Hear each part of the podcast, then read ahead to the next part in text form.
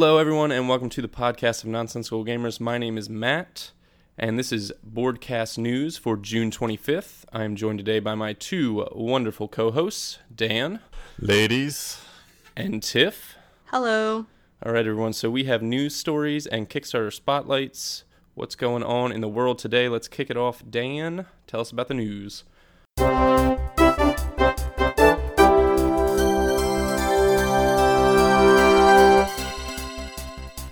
Hello. It's me. I'm going to start it off today with the announcement that Asmodee, uh, apparently they have a digital wing. I didn't know this. It's called Asmodee Digital. Um, they announced that Splendor will be out for the iOS, Android, and PC. So on your PC to be Steam. So this is going to have um, what they've said is going to be pass and play mode. So up to four players. And then they're currently considering an online multiplayer, which, in my opinion, they really need to consider that because I think that's the only way people would really be into this. I don't know. For me, apps that don't have the online multiplayer just kind of I don't know. I like to play games with people, and the AIs are usually kind of boring, in my opinion. It's also going to have, for the single player mode, it's going to have, they call challenges. So these challenges are going to be, think uh, Suburbia, the app. It's going to be like slight little tweaks on the rules and the setup and the configuration with like goals and certain things that you want to acquire or uh, accomplish. So it's supposed to kind of help you play in real life a little bit better. So this doesn't interest me in the least, except for maybe something to put me to sleep at night. But I could see a lot of people really digging it. I think it's a good idea. I hope they do the multiplayer thing because I think you're right about that. The board game apps that don't have any option for you to play with your friends, kind of, it's disappointing. It's always silly. It's like, uh, okay, pass and play mode, that's cool. Or I could just pull the copy down from my shelf and we could play with those sweet, sweet chips. And for me, that's the whole experience for Splendor. If you take those chips away from me, eh. Yeah, it'll be interesting to see what the game feels like without the chips. like, it is it still enjoyable? Because I like Splendor. Apparently, they're gonna have like sound effects and stuff to kind of give you the feel of playing with the chips. But I was like, that's lame. The only I don't know. The only reason people like this game is because of the chips. I don't know if that is true, but I'm willing to find out by trying the app. If you took the chips out, I don't think it'd be as much fun. I think I think you're right. I think that's probably why most people are drawn to the game, but I don't think it's fair to say that the only reason people like the game is because of the chips. People like the game because it makes them feel smart. I guess. No? no. okay. I don't know. I feel smarter when I'm awake, so and that game puts me to sleep. so uh, moving on, just a quick mention: the Gen Con preview is up on BGG. So it's I think it's about eight pages right now. It's going to be a fluid list that continues to grow as more games are announced and more people are reporting the games that they're going to have there at Gen Con. Personally, looking through the list, there's really not too much yet that's piqued my interest. There's a couple of expansions, obviously Camelot, and how was the other expansion? Takenoko. Takenoko, that's the other one. Yeah, sorry. Panda Chibis. Chibi means baby. I'm so excited. I'm so excited about those little chibis. I uh I made my list already. I have a few things on there. I'm gonna be a little bit more particular this year, but I know Discoveries is another one I'm looking at because I love uh, Lewis and Clark. So hoping that they don't ruin a dice version of it, but that's okay. The new Nefarious. Yeah. Is on that list. I, is there anything else other than the Abyss expansion? yeah, there's there's better games. I wasn't aware. uh, I just I'm scrolling through this list and I'm literally just seeing empty words, meaningless. Nothing that isn't the Abyss expansion. Uh, I won't. I won't be there, so I'm not doing too much in terms of looking through the list. I mean, I'm interested to see what's coming out, but uh, I think the Abyss expansion is the one thing that I'm excited for, and I want to know about New York 1901 because I just want to know if it's any good, and that'll be debuting. Other than that, I just haven't taken a good hard look at the list yet. So, all right, keeping this sweet pace going. Um, speaking of expansions, there's a new one for Eclipse called Shadow of the Rift. Um, and this one is going to introduce a couple of new mechanics to the base, including time distortion, evolution, and anomalies, which is kind of interesting. And it's also going to have two new player boards and some more alien species, a lot of cool things. That time distortion and evolution, I'm I'm really interested to see how they pull that off. This is a game, this was one of my first big purchases back in the day. And it just kind of fell by the wayside because it just was so long and just so many games came out after it. But this might reinvigorate me if it if it's done well because uh, I think it's it's a good game. It's just one of those games that just frustrates me. I love Eclipse, and I haven't. I have the expansions, but I haven't played the ones that I have, or haven't played all the aspects of the ones that I have. So this like makes me feel more motivated to play those. Yeah, we were talking about this yesterday for whatever reason because we were talking about like playing long games, and I was talking to E, um, our little brother, and he's not like a big long game kind of guy, and we were talking about how he doesn't like long games, and then for some reason we mentioned Eclipse, or I was like, you, well, you've played Eclipse, and he's like, oh, dude, I'll play Eclipse any day, and it's so weird that he's like super into light casual games, and then for some reason he has this affinity for Eclipse. So I just thought that was funny. Yeah, that's cool. I I like the game. I haven't played the other expansions. It's just the base game always just for me just ended like one or two turns too early and it just the ramp up just needed a little more for me but it's a good game. So yeah stay tuned for that. I think that's coming out in the fall. Awesome. Another expansion i think we've mentioned this in another podcast or at least on the site, and that's uh, for Istanbul. Um, they officially scheduled its release for September. The expansion is called Mocha and Baksheesh. So this is going to add uh, four new location tiles for players to visit. So that brings the total to 20.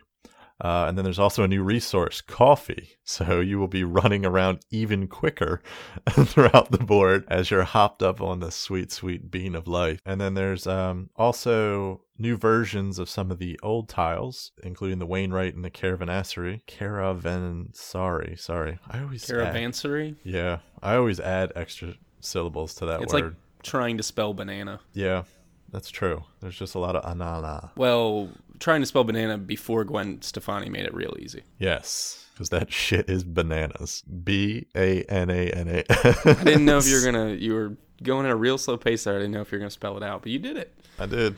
I spelled Oh it right. Oh Um, my. And they're also going to have uh, what they call guild cards, which are going to have new strategic options to explore. So this sounds really cool. Uh, the one thing that kind of made me go, huh, is that they've put an MSRP of forty nine ninety nine, which is, What in the world are they doing?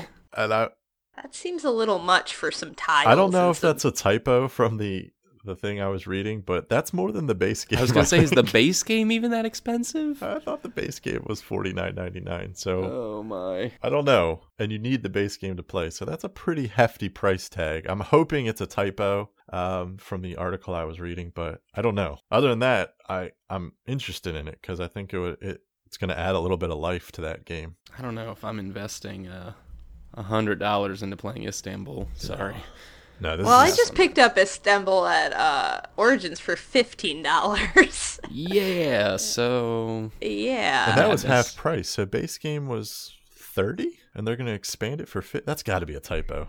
I'm a, I Mm. either typoed it or no, I checked. I double checked the article. So all right. So the article typoed it. Dan did not. Uh, or maybe or maybe they're just making it. AEG has just typoed their pricing system. Maybe there'll be a One can hope. Maybe it'll come with a base. I don't know. it's just No. That's kind of silly. Not a good move. All right. I hope I hope you're wrong about that because I would be interested in cha- like seeing what the expansion does to the game, but not for not for that price. the base game for me needs something because it's kind of Right. of it's just it's been played. It's it's good. It's a solid game, but it's it's kind of one of those things that I don't want to say it's been solved, but there are specific things you do and then you're done kind of thing. That's Why you shuffle the tiles, I agree. man? Shuffle the tiles. Yeah, but even then, it's only so much because certain ones have to still remain in place, and it's it makes it longer. It does do that. I don't know if it makes it more interesting. All right, we have talked about Istanbul way too long. I am so bored. let's Yeah, let's talk about sorry. a more exciting game. Splendor, not that game sucks. No, e- Okay. Catan? Catan. All right. In the realm of those, that was sarcasm, Tiffany B. That are I got it. Silly. Okay, okay. Are you guys done talking? You didn't raise your hand. Now you know how I feel all the time. So, anyways, Catan, capital C A T A N. Now, Mayfair is going to produce a travel version of Catan. So, this version is going to have the variable board like it has before. and they're going to be kept safe in their locking drawers, whatever that means. The cards, to keep them safe, are going to have secure holder trays. And then even the dice will have a hex shaped shaker so they can't get dropped and lost. so uh, it's supposed to make it compact, handy, and fit easily into your luggage, which is strange. I, get, I don't know. So are they expecting you to be playing like Catan in your car, like on a road trip? Is that, that When are you ever gonna have enough time otherwise? I like don't if you're know. not road tripping, what are you when are you gonna play Pocket Catan? I don't know. this it puzzles me. You could play it in the carpool to work.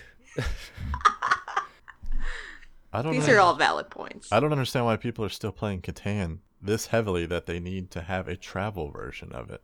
Well, Some okay. people are just Catan players, Let's- though. let's like I know groups of gamers that only play Catan and its various expansions. So yeah, and if you pull your head out of the gaming hobby, like if you just come up a layer, a lot of people are only playing Catan because it's a great like they don't know that there's other The games. box is not that big.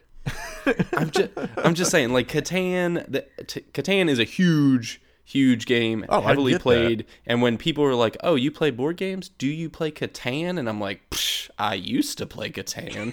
But they're like did you hear Pocket Catan is coming out? Like people are going to be excited about this because it's still such a popular game. I don't know that's pocket Catan, but it's luggage accessible Catan. I've got big pockets. So it's got here's the here's the component rundown. It's got one folding tough plastic box. That's what it says.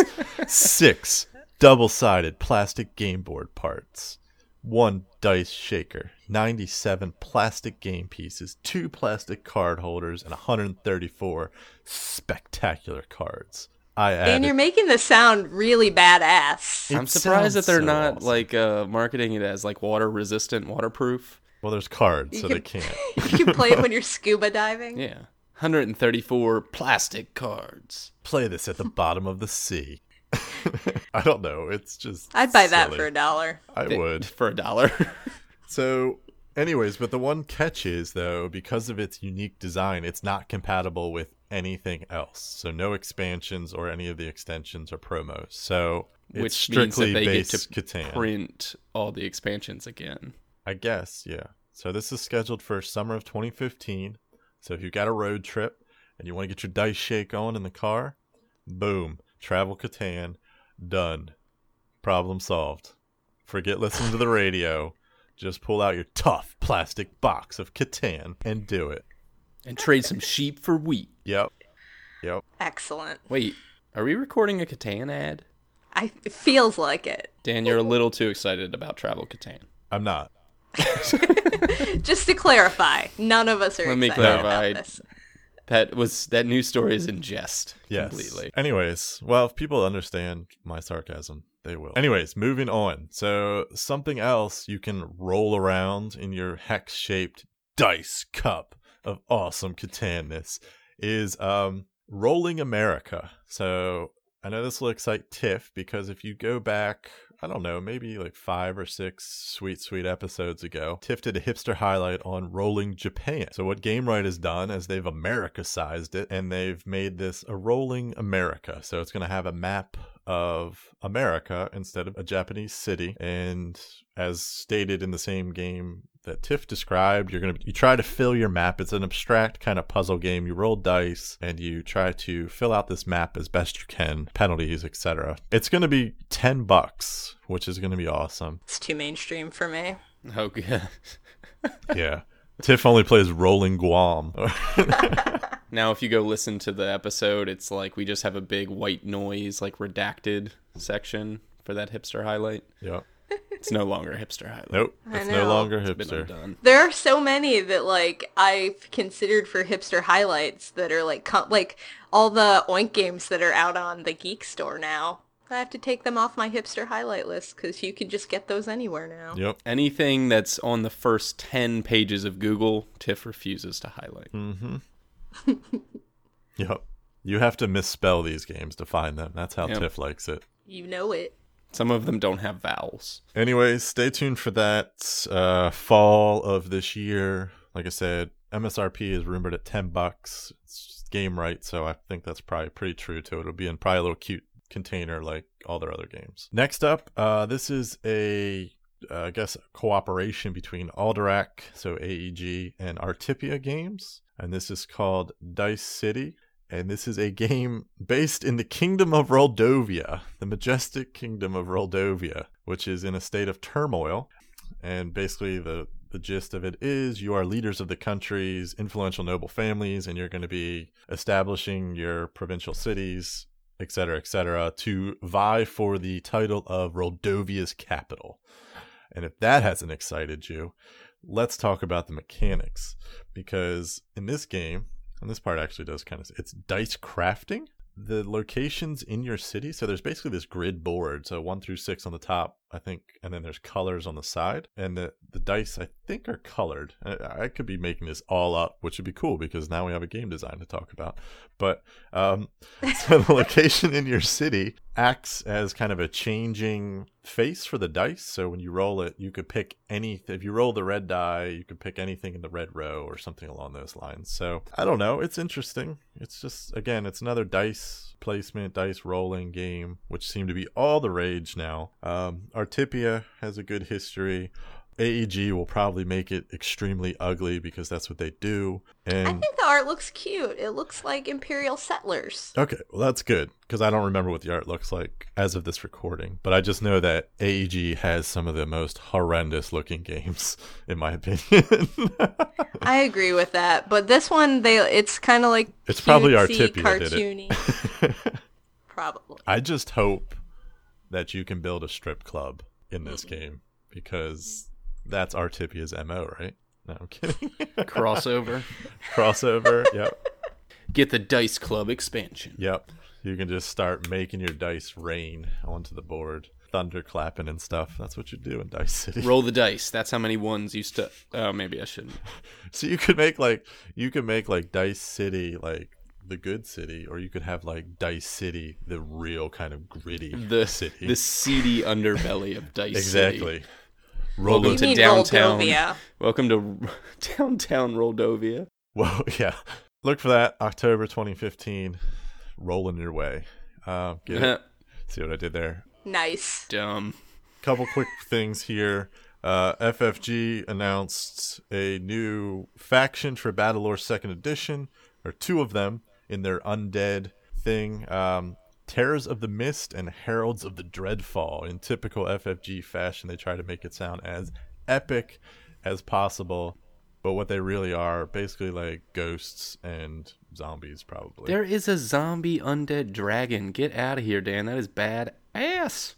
So I didn't read the whole post because, as most FFG posts are, they're just this like long-winded kind of immersion into the theme, which I didn't really care about. I just know it'll be available in third quarter 2015, and it's going to be purple. It's Gonna be awesome. Maybe we should have Matt cover all the FFG news. Matt loves FFG. You TLDR'd the post. I did basically. Too long to not read. My notes here say yada yada yada long-winded theme available third quarter. All right, so and then just on one last thing to leave everyone with, um, Wil Wheaton's mantra of "Don't be a dick" applies to everyone but him. I'm just gonna leave it at that. That's it? That's Yep. all you're going to gonna say say about it it? You're not even going to talk about why you're saying that? A beaten. It's been a beaten. This is the news. This is the news. Fine. Wil Wheaton's a dick. There you go. this just in. I could have we were excited about his re- retweet like two weeks ago. I That's know. true. I was starting to warm up to him. I've never really. now cared I'm for the guy. ashamed of that retweet. Anyways, go look at his blog if you don't know what I'm talking about. He threw one of his tabletop producers under the bus in a very, very unprofessional way because he got rules wrong to one of the boring games of Kingdom Builder that has three pages of rules and a lot of pictures. And now he's paying the ultimate price and being ridiculed by a bunch of nameless internet trolls. Yep, on Reddit. Godspeed, because Reddit. Well, and us. Yes, and But- us. I'm not part of this, You but I agree completely. you retweeted my image, so I know. my my funny. Facebook page was hijacked, and a post was made. It was funny. Check out the Facebook page. Anyway, and our Twitter. facebook.com slash At League League of Nonsense. Non-Social Gamer. Blah, blah, blah. Non-socialgamers.com. At Twitter. At Twitter. Let's go into Kickstarter because I'm done. All right. Oh, sorry. Did you have a sign-off noise there? Okay. Thanks. Don't be a dick. We'll just loop that a couple of times. Play it backwards so that people subliminally take that in.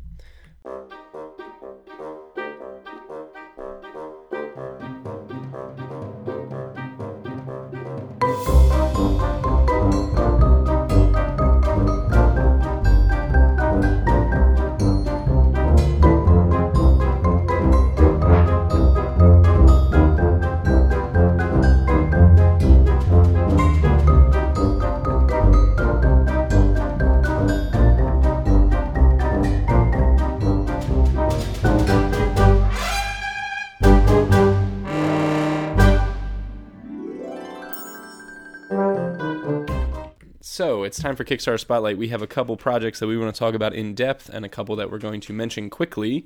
The first of which is 13 Days, a game of the Cuban Missile Crisis, which will be ending on July 2nd, Thursday.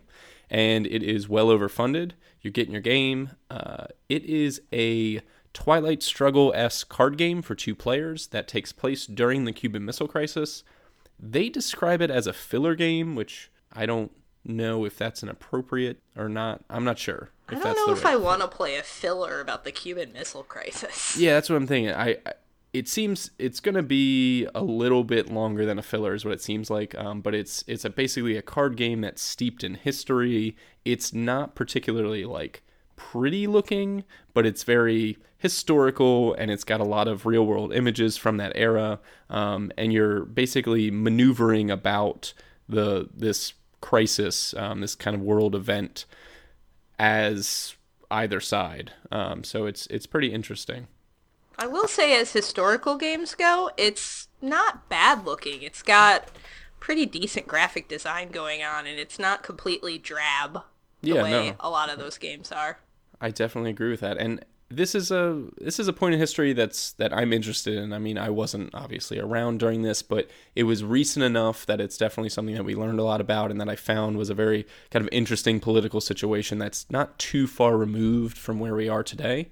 Um, so as a fan of history, I think that it looks like an interesting game. So it looks like this game will be 44 bucks uh, in your hands with shipping may or may not be included. It's not saying that on the pledge level, but It says postage paid anywhere in the world. You're on the wrong missile crisis, Matt. apparently so. This game's 44 bucks. Damn it. yeah, 44 bucks, which I I, was don't interested until you just said that because I love Yeah. the Cuban Missile Crisis. I mean, I'm glad I didn't have Uh, to live That's through an interesting statement. no, but I I did. Uh, I actually did a very long report on it in college, and it's just one of those topics that I have a lot of interest in. So this looks really cool to me. But 44 bucks for a two-player card game? I mean, it's not outrageous if it's longer than what they're billing it as. Like, if it's more involved than just a filler game, I think that that's about the right price. But if it really is this kind of like quick 30 to 40 minute game, I think that's a little high. I'm not sure. Well, it's saying it plays in 40 to 60 minutes, so I would rank that as filler plus. Yeah, and it sounds like the play of it, it maybe it's the gameplay itself that's a little lighter. I'm not sure. They don't describe it. I have to read the rulebook, but anywho. It's out there, it's interesting. The next project up is one that I haven't looked too far into. I know of it, I know a little bit about it, but maybe Tiff and Dan can speak a little bit more about. This is The Gallerist, a game by Vital Lacerda. Um, it will be ending on July 5th. That's a Sunday, and it is funded as well. So another game that you can get. This is from Eagle and Gryphon, or Gryphon and Eagle. Which way are they going What these days? what is what isn't from Eagle and Gryphon on Kickstarter? They are a very popular Kickstarter avenue, but uh, I just hope they don't go the way of Game Salute, but that's a different Uh, we'll conversation. For 59 bucks, you can get this game, and this is a Euro style game that is about collecting and displaying art, right? You're you're taking on the role of this like the gallerist, which is kind of this blend of an art dealer, a curator, and a manager. So your job is to promote, according to the theme, is to promote and nurture artists, buy and display their art, or sell it as well, and then exert your international influence to achieve respect within the art world. It looks cool. It's one of like four games that Eagle and Gryphon does that actually looks pretty. It is a nice looking game. Except for the meeples. The meeples look like orangutans. Is it just me? What? Look at the meeples on this project, everyone, because their, Their arms are long. Their arms are excessively long, and it's I don't know if that's so they can carry art or, but they look like orangutans to me. They, they don't look like. They're not proportional. Uh, now they're renderings, so maybe they just have a. What what what did you render them from? Uh, you know, proofs from Congo. What is this? like, I, yeah, but hey, how about those like really tall, skinny ones that are in the game? Those look nice. I didn't see those. They're not meeples, they're pawns, right? Are those? those? those are, Yeah, Yeah, if you look at the renderings like, those. of everything on the board, they still look like orangutans. I don't know. on But the board itself, the little images of them don't look like that. yeah, they do. Not in this picture. Well, in the picture I'm looking at, they on the first unlocked stretch goal, Oh. which is at forty thousand dollars, even though they haven't gotten to forty thousand dollars, so that's strange. But looks good. If you're interested in primates selling art, this is the game for you. yeah. And if you want tiny little easel thingies, Oh, the easels, love it. Three Yeah. of them. and then Vital Lacerda is the one who did Kanban. Kanban, Kanban, And Vinos, Vinhos. Vinos, Heavy games. and CO2. Heavy games. But I've heard this one is not as heavy as Kanban, which Kanban's pretty heavy. yeah, So I don't know if much. that's saying I don't know if that just makes it heavy as opposed to really heavy. But the board looks like there's a lot going on. what I love about his games is how he connects. He's got I don't want to. He's got like a Feldian way of connecting everything in a really smooth manner, um, which I like. So he's not Feld because his games actually have theme, but the way he interworks the mechanics is really neat. I like that. Psh, Feld and theme are like hand in hand. hmm It's like orangutans and art. Yep, they go together like orangutans and art. Just saying. All Look at the meeples. Let Meeples aside, let's go ahead and move on to our next project that we want to chat about. This is one that you've heard about before from us if you listen to the show, uh, because last episode we had one of the designers, Matt Riddle, um, on the show. This is Monster Truck Mayhem, real time Monster Truck Racing. Um, like I said, from Matt Riddle and Ben Pinchback, friends of the show and designers of games like Fleet and Floating Market and Eggs and Empires, one of my favorite filler games. And this is coming out from the publisher Dice Hate Me Games, who have done all kinds of fun stuff uh, like Compounded and Great Heartland Hauling and things like that. Uh, this is ending on July 12th. It is not funded yet. It's about a third of the way. And 39 bucks plus $10 shipping gets this game in your hands. So that's 49 total. And essentially, this game, if you didn't listen to the previous episode, is a real time dice rolling game like Survive Escape from Atlantis or Space Cadets Dice Duel, where you are racing around the Super Megadome monster truck track and you encounter different hazards and jumps and things like that that you have to navigate through in real time. And you have special abilities on these cool, super stylized thematic trucks that let you do different things like spin people out or uh, you know fly through turns or if you're the Cthulhu Crusher you can make people go insane and drive backwards which is fantastic. Do you Um, mean escape a curse from the temple? what I say? Survive escape from Atlantis. Whoops. uh, light games. Light survival games. Uh, yes, I meant escape the curse of the hidden temple. I'm a dummy.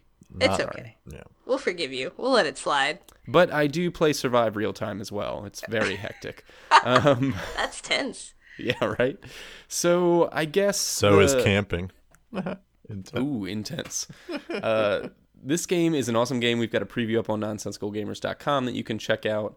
Um, it is an excellent game that definitely deserves to be funded, but I think that we are going to have a candid moment about talking about the reality of Kickstarter and why this project may or may not be attracting people. What do you think, Tiff? That's Oh, deep. man. We Had go to from the we go from the Cuban Missile Crisis to heart to heart on monster trucks. This is You know what? I'll go ahead and start is off and you can riff off of me. so I'm concerned. I'm really excited for Monster Truck Mayhem. I want this game to fund. I have backed it. I was a day one backer. I am concerned about its ability to meet its goal and kind of earn a whole bunch of cash and make everyone rich, um, which is obviously the goal here. And that is because I think that the design of the Kickstarter project is not enticing for backers who need to feel incentivized. Um, I think that projects that offer lots of minis, lots of stretch goals. You work towards something throughout the project. You're getting all kinds of new stuff. Um, rather than do something like that, Dice Hate Me Games have gone ahead and unlocked everything from the start. The game is in a giant box. It's supersized, has these big 10 by 10 tiles that are like double sided or you can move them around and all kinds of stuff. It's got all kinds of cars and a full expansion in the game, but that is all up front. So when you look at the thing, you see, okay, I've got cool stuff, but you see that price tag and it doesn't look as enticing as a game where you're going to unlock 80 minis in two weeks when everyone backs.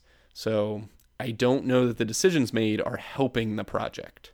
Yeah, I agree with that. I mean, I think people have just come to expect stretch goals and come to expect those sort of motivators and this one has everything unlocked so everybody's kind of like well if i'm going to spend $50 on backing this why not just wait till it's in retail and then i could get it from you know an online retailer for less probably and I, I, I don't know. I, I feel like I have mixed emotions on it because I really want this game to get made and I really don't mind that they unlocked everything. It's a really upfront way, but it's just so different from what we've come to expect. So they, they have it all outlined on their Kickstarter page, kind of down at the bottom. They talk about how they originally planned to do it the first stretch goal would have been unlocking the monster size of the game, and that probably would have gotten people really excited. Instead, they just already automatically put everything up front. So I don't know.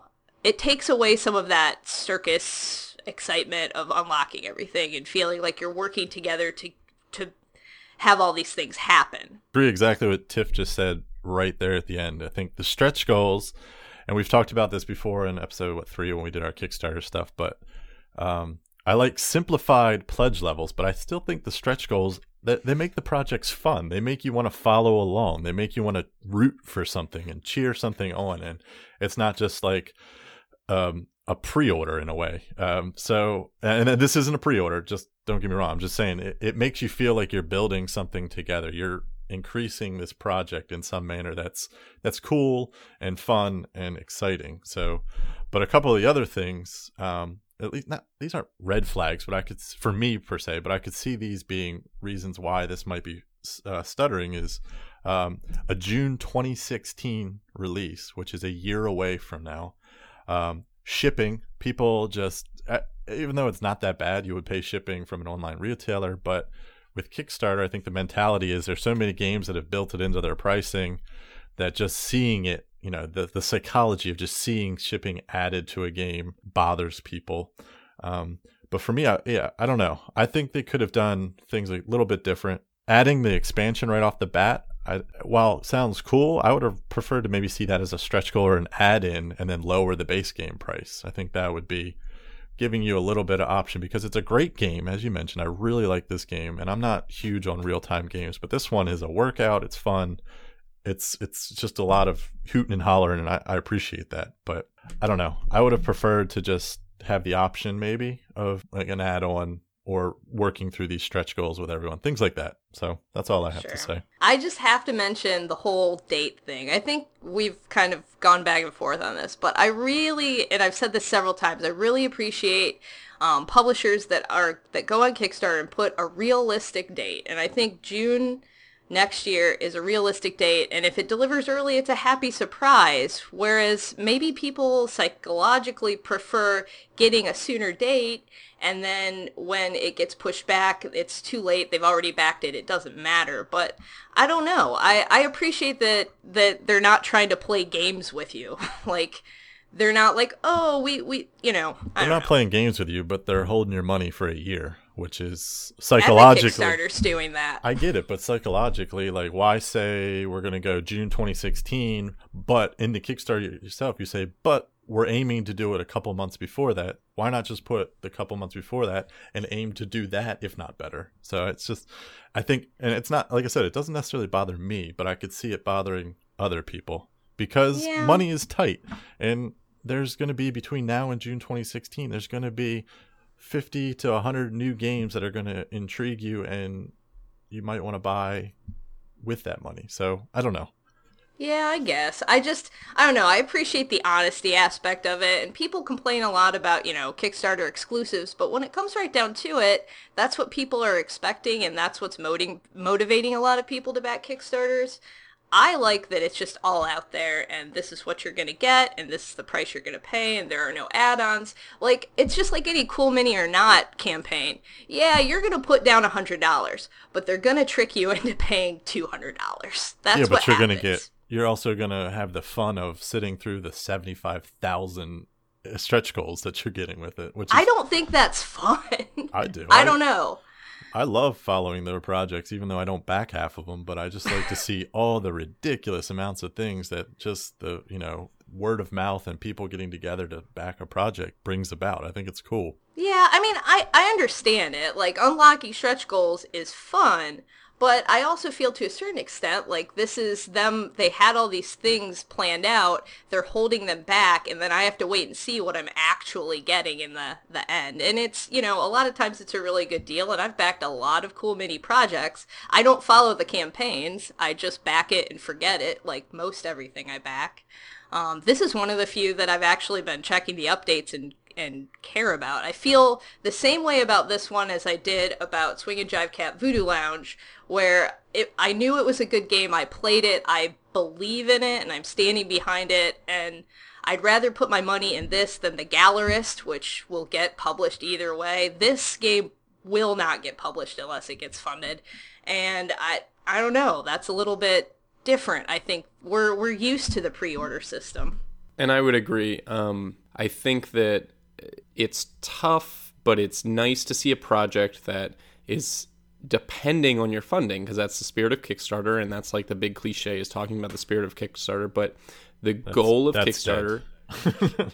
It, well, It's dead it for some people, It yeah. is dead. And this is a project that when you look at it, and if you're thinking, why in the world would I back this? Why wouldn't I just wait a year and buy it off the shelf? It's because you do not have the spirit of Kickstarter in mind. This game will not get made if you do not back it, which is why my money is sitting tied up right now.